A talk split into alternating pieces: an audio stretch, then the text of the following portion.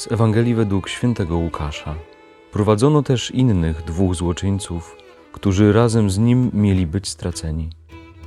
Kiedy przyszli na miejsce zwane czaszką, ukrzyżowali tam jego i złoczyńców, jednego po prawej, a drugiego po lewej jego stronie.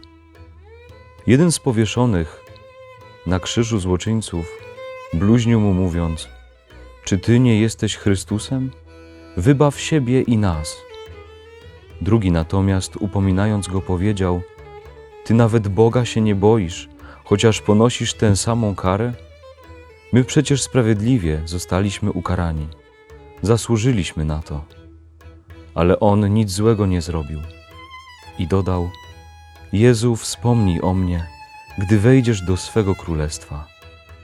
Odpowiedział mu: Zapewniam cię, dzisiaj ze mną będziesz w raju.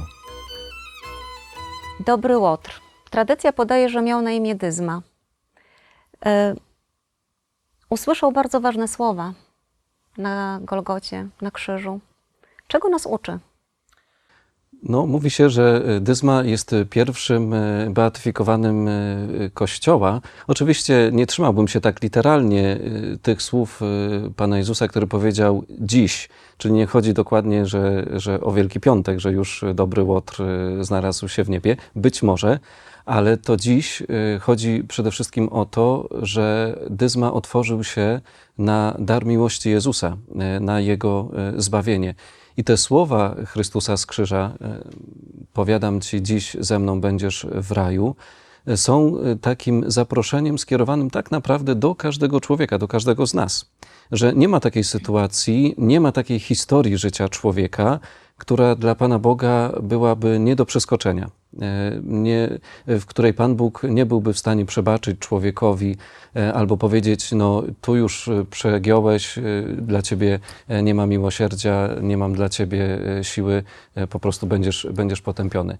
Właśnie dobry Łotr uczy nas tego, że jeśli przyjmiemy mm, miłość Pana Boga, bo przecież on został słusznie skazany za to, co zrobił. E, I przyznaje się do tego, e, kiedy karci drugiego e, współłotra i mówi: My przecież słusznie odbieramy karę, a on nic złego nie uczynił. A więc pierwsza rzecz, która dla nas płynie tu z e, Golgoty, z Chrystusa i tych dwóch ukrzyżowanych łotrów, a zwłaszcza z Dyzmy, jest to, e, żeby najpierw stanąć w prawdzie o sobie, e, czyli nazwać grzech po imieniu, e, stanąć przed sobą, przed lustrem, spojrzeć na siebie, tak jak też Pan Bóg na nas patrzy i powiedzieć: Tak, jestem grzesznikiem, ale jednocześnie grzesznikiem, który pamięta, że Bóg mnie ukochał do końca, e, czyli do przelania krwi e, na krzyżu.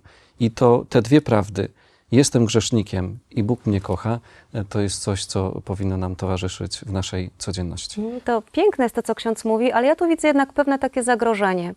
Jak patrzeć na Łotra, na Dyzmę, jak słuchać tych słów, które Chrystus wypowiada, i nie popaść w taką postawę, że jakoś to będzie, mogę sobie żyć byle jak. Najważniejsze i tak jest to moje ostatnie westchnienie, ten ostatni moment, to ostatnie zwrócenie się w ostatniej chwili życia.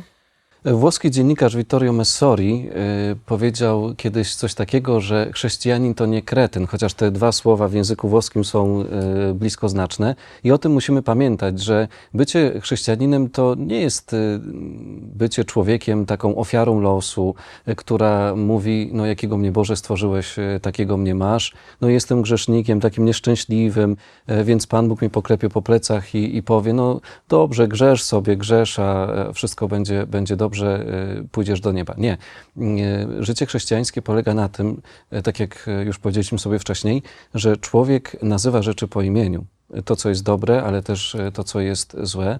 Za to dobro potrafi dziękować, za zło szczerze przepraszać, a przede wszystkim otworzyć się właśnie na tę łaskę miłosierdzia Pana Boga, bo miłosierdzie bez stanięcia w prawdzie będzie tylko takim e, pustosłowiem, albo nawet wręcz e, może to zagrażać odejściem od Pana Boga, no bo skoro sam siebie rozgrzeszam, e, no to, to znaczy, że Bóg mi nie jest potrzebny do niczego. A Dyzma to zrozumiał, że tak, potrzebuje Boga, bo bez Boga nie da rady, bez Boga nie osiągnie życia wiecznego. Czyli patrząc na tych dwóch ukrzyżowanych na Golgocie, można by powiedzieć, że nie wystarczy być ukrzyżowanym obok Chrystusa, ale trzeba być ukrzyżowanym z Chrystusem.